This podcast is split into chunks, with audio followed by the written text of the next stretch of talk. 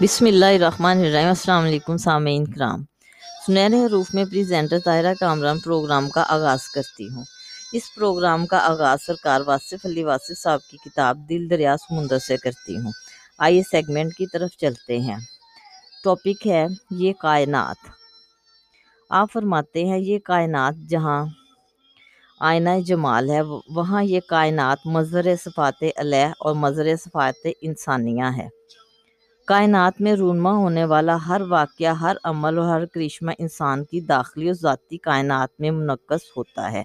سیاروں، ستاروں کی چال اور رفتار سے لے کر ایک معمولی سی حقیق چونٹی تک، ہر شے اپنے اندر ایک عجیم پیغام رکھتی ہے۔ ہر شے ایک علامت ہے، خوبصورت علامت اور ہر شے میں ایک استارہ ہے، ایک بامانی استارہ یہ کائنات مرکہ نور ہے، اس پر بہت کچھ لکھا جا چکا ہے۔ کہکشاؤں کے عظیم اور وسیع سلسلے شمس و قمر کے جلوے چمکنے والے ستاروں کی یہ حسین کائنات اتنی منور ہے کہ یہ سمجھنا مشکل نہیں کہ اس کو تخلیق کرنے والا خود زمین و آسمان کا نور ہے۔ اتنی روشن کائنات ایک روشن دلیل ہے اپنے نورانی خالق کی۔ اگر ذوق نظر میسر ہو تو یہ کائنات ایک عجب تماشا ہے۔ کرنوں میں آفتاب ہیں، قطروں میں بحر ہیں، دریا حباب میں ہیں۔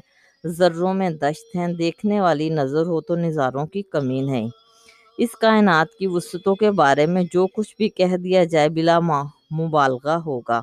ہم ایک سورج سے وابستہ ہیں اور اس کائنات میں ایسے کروڑوں سورج موجود ہیں۔ ایسے سیارے اور ستارے دریافت ہو چکے ہیں جن کا زمین سے فاصلہ ہزاروں لاکھوں سال نور ہے۔ یعنی ایک لاکھ چھیاسی ہزار میل فی سیکنڈ کی رفتار سے چلنے والی روشنی ایک ستارے سے زمین پر آنے میں لاکھوں سال لیتی ہے۔ اللہ اللہ، یہ وسعت انسان سوچ کر ہی سہم جاتا ہے۔ اس وسیع کائنات میں زمین کی کیا حیثیت اور زمین میں ایک ملک کی کیا اہمیت اور ملک میں ایک شہر اور شہر میں ایک مکان اور مکان میں ایک انسان کی کیا اہمیت؟ اور پھر اس انسان میں ایک چھوٹا سا دماغ کیا جسارت کرے گا؟ اس وسیع کائنات کے عظیم خالق کے بارے میں لب کشائی کرنے کی۔ مقام تخیر اور مقام سکوت ہے۔ اسی کائنات میں ایسے علاقے ہیں جہاں اتنی سردی کے بس انسان ذکر کرے تو خیال منجمد ہو جائے اور کہیں اتنی حدت کے سورج بھی پناہ مانگے۔ یہ کائنات عجیب ہے، تخلیق اپنے خالق کی مظہر ہے۔ جس خالق نے اس کائنات کو تخلیق کا حیران کن مظہر بنایا اسی خالق نے انسان کو بڑے دعوے اور وسوخ سے اشرف المخلوقات پیدا فرمایا۔ یہ ایک عظیم احسان ہے، عظیم موسن کا انسان کو بینائی عطا فرمانے والا اپنے بے مثال حسن کے پرتوں میں اس کائنات کی ہمہ رنگ نرنگیوں اور رنگینیوں میں جلوہ گر ہے۔ انسان کی پہچان کے لیے کائنات کو آسمان اور زمین کے حوالے سے ظاہر فرمایا گیا۔ انسان اپنی ہستی کا سفر زمین پر ہی شروع کرتا ہے اور یہ سفر یہیں تمام ہوتا ہے۔ انسان کے گرد پھیلی ہوئی زندگی اس کے علم کے وسیع ابواب ہے اسے علم الاسماء عطا فرمایا گیا، وہ اسماء سے اشیاء کو پہچانتا ہے اور پھر اشیاء سے مفاہیم تلاش کرتا ہے اور اسے ہر طرف پھیلے ہوئے سلسلے اپنی صلاحیتوں اور صفات کے استارے نظر آتے ہیں۔ انسان کی کائنات حسین و جمیل علامتوں کی کائنات ہے۔ یہی وہ راز ہے جو انسان کو جاننے والا بناتا ہے۔ انسان ظاہر سے باطن اور باطن سے ظاہر کا سفر کرنے کے لیے پیدا کیا گیا۔ وہ وجود سے نتائج اور نتائج سے وجود تلاش کرتا ہے۔ وہ ہر شے کے اندر پنہا اس جوہر کو ڈھونڈتا ہے جو اس شے کی پہچان ہے۔ اس شے کا راز ہے اور یہ راز اور یہ جوہر اور یہ صفت انسان کی اپنی کسی صفت کا مظہر ہوتی ہے۔ شعر و ادب کی دنیا میں انسان نے مظاہر فطرت کو استاروں اور علامتوں کے روپ میں شامل کیا ہے۔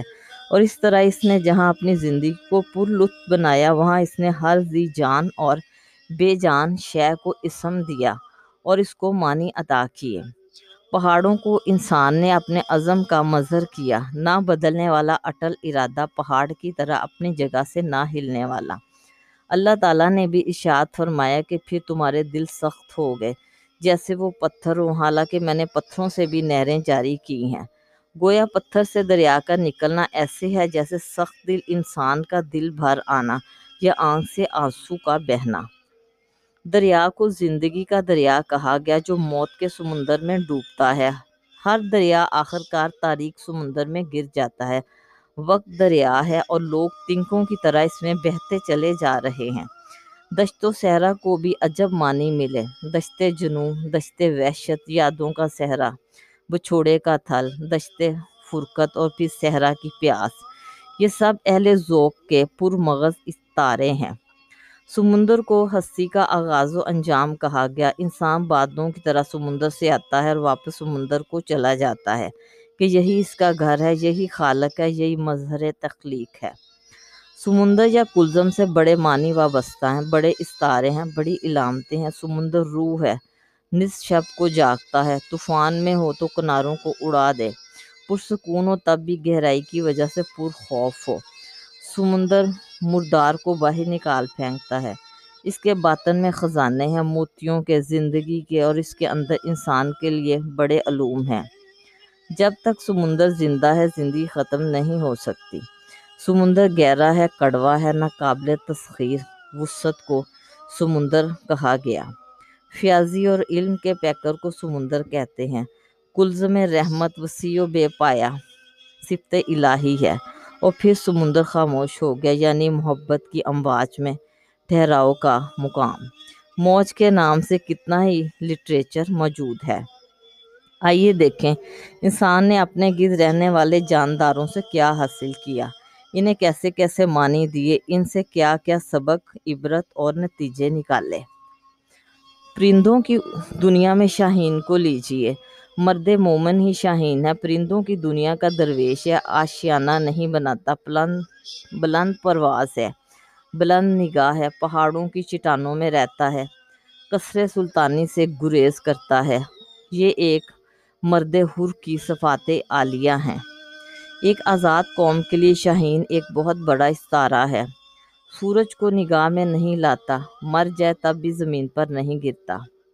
اس کی نگاہ آسمانوں پر رہتی ہے، اس کا رزق سالیہ اور پاکیزہ ہے یعنی زندہ کبوتر شکار کرتا ہے۔ شاہین مانگ کے نہیں کھاتا کانیا ہے۔ غیرت والا ہے، متوکل ہے، قوی ہے۔ چھپڑتا ہے، پلٹتا ہے، خون گم رکھتا ہے، نگاہ تیز رکھتا ہے، درویشی میں بادشاہی کرتا ہے۔ اور بادشاہی میں درویشی کرتا ہے۔ اقبال کا یہ شاہین ہی اقبال کا مرد مومن ہے۔ اقبال نے جوانوں میں اکابی روح کے بیدار ہونے کی دعا کی ہے۔ اکابی روح کا کام ہے آسمانوں کی طرف پرواز کرنا اور پھر شہباز لامکاں شہباز طریقت، شہباز خطابت اور پھر ہمارے شاہین یعنی ہماری ایئر فورس۔ ایک پرندے نے کیا نہیں دیا ہمیں؟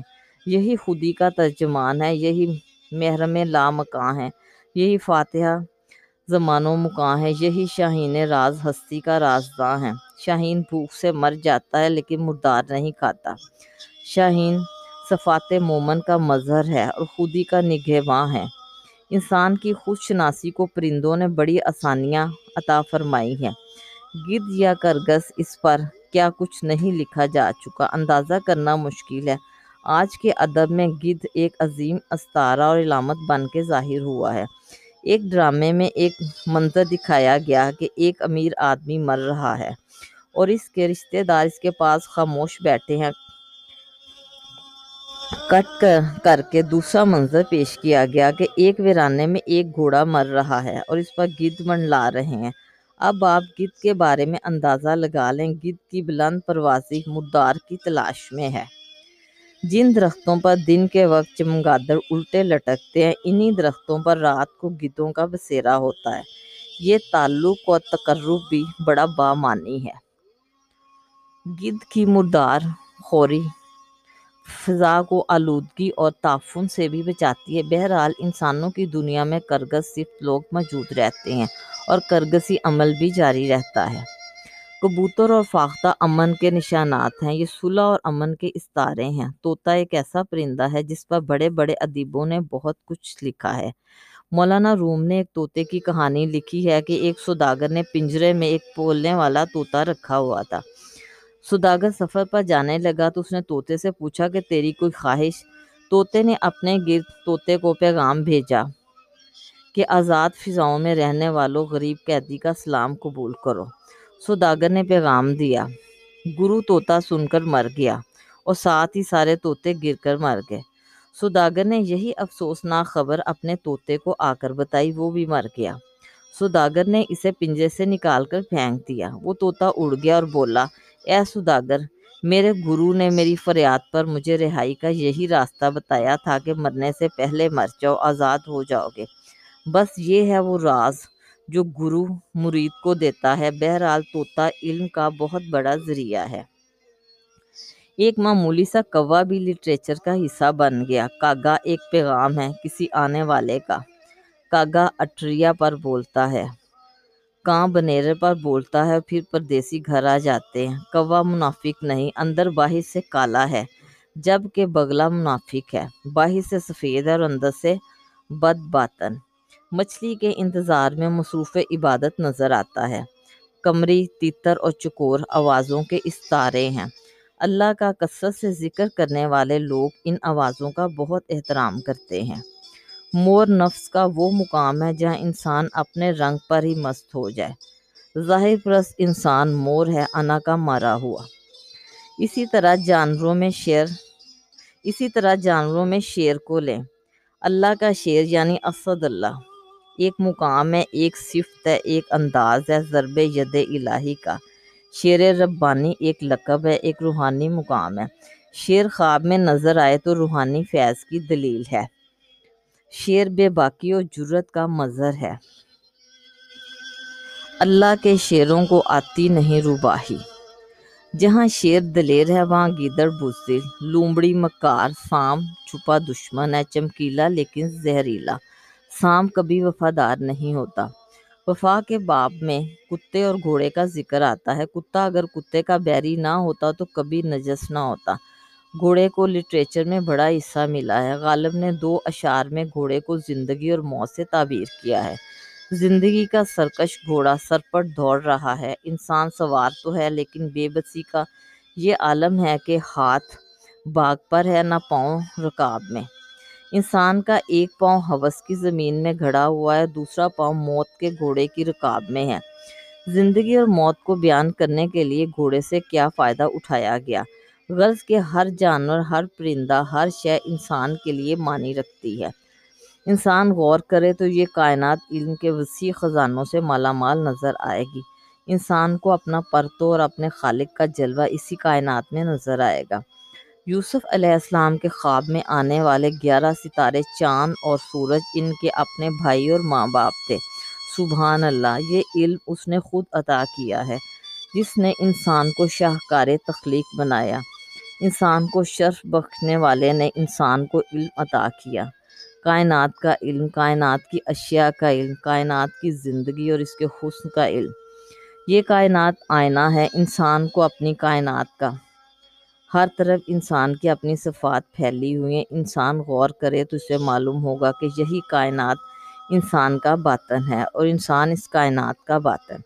یہ کائنات ایک کھلی کتاب ہے جس میں کوئی شک نہیں، حقیقت ہی حقیقت ہے۔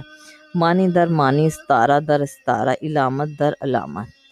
انسان کی کائنات، انسان کی کائنات حسن حسن و کائنات کا خوبصورت عکس ہے۔ چاند محبوب ہے اور چاندی محبوب کی یاد۔ چاند دور ہو تو چاندنی پاس ہوتی ہے، چاند پاس ہو تو چاندنی ختم ہو جاتی ہے۔ پھول دل میں بسنے والا دوست ہے اور کانٹا آنکھوں میں کھٹکنے والا رکیب غرض کے لامحدود جلوہ، جلوے کائنات میں موجود ہیں۔ انسان کی تلاش کے لیے اور تلاش ذات کے لیے اسی کائنات میں ایک مخفی اور حسین کائنات موجود ہے۔ معنی کی کائنات، جلووں کی کائنات، انسان غور تو کرے۔ آج کے سیگمنٹ سے اتنا ہی گفتگو کا یہ سلسلہ جاری و ساری رہے گا۔ خوش رہیں، آباد رہیں۔ اللہ حافظ۔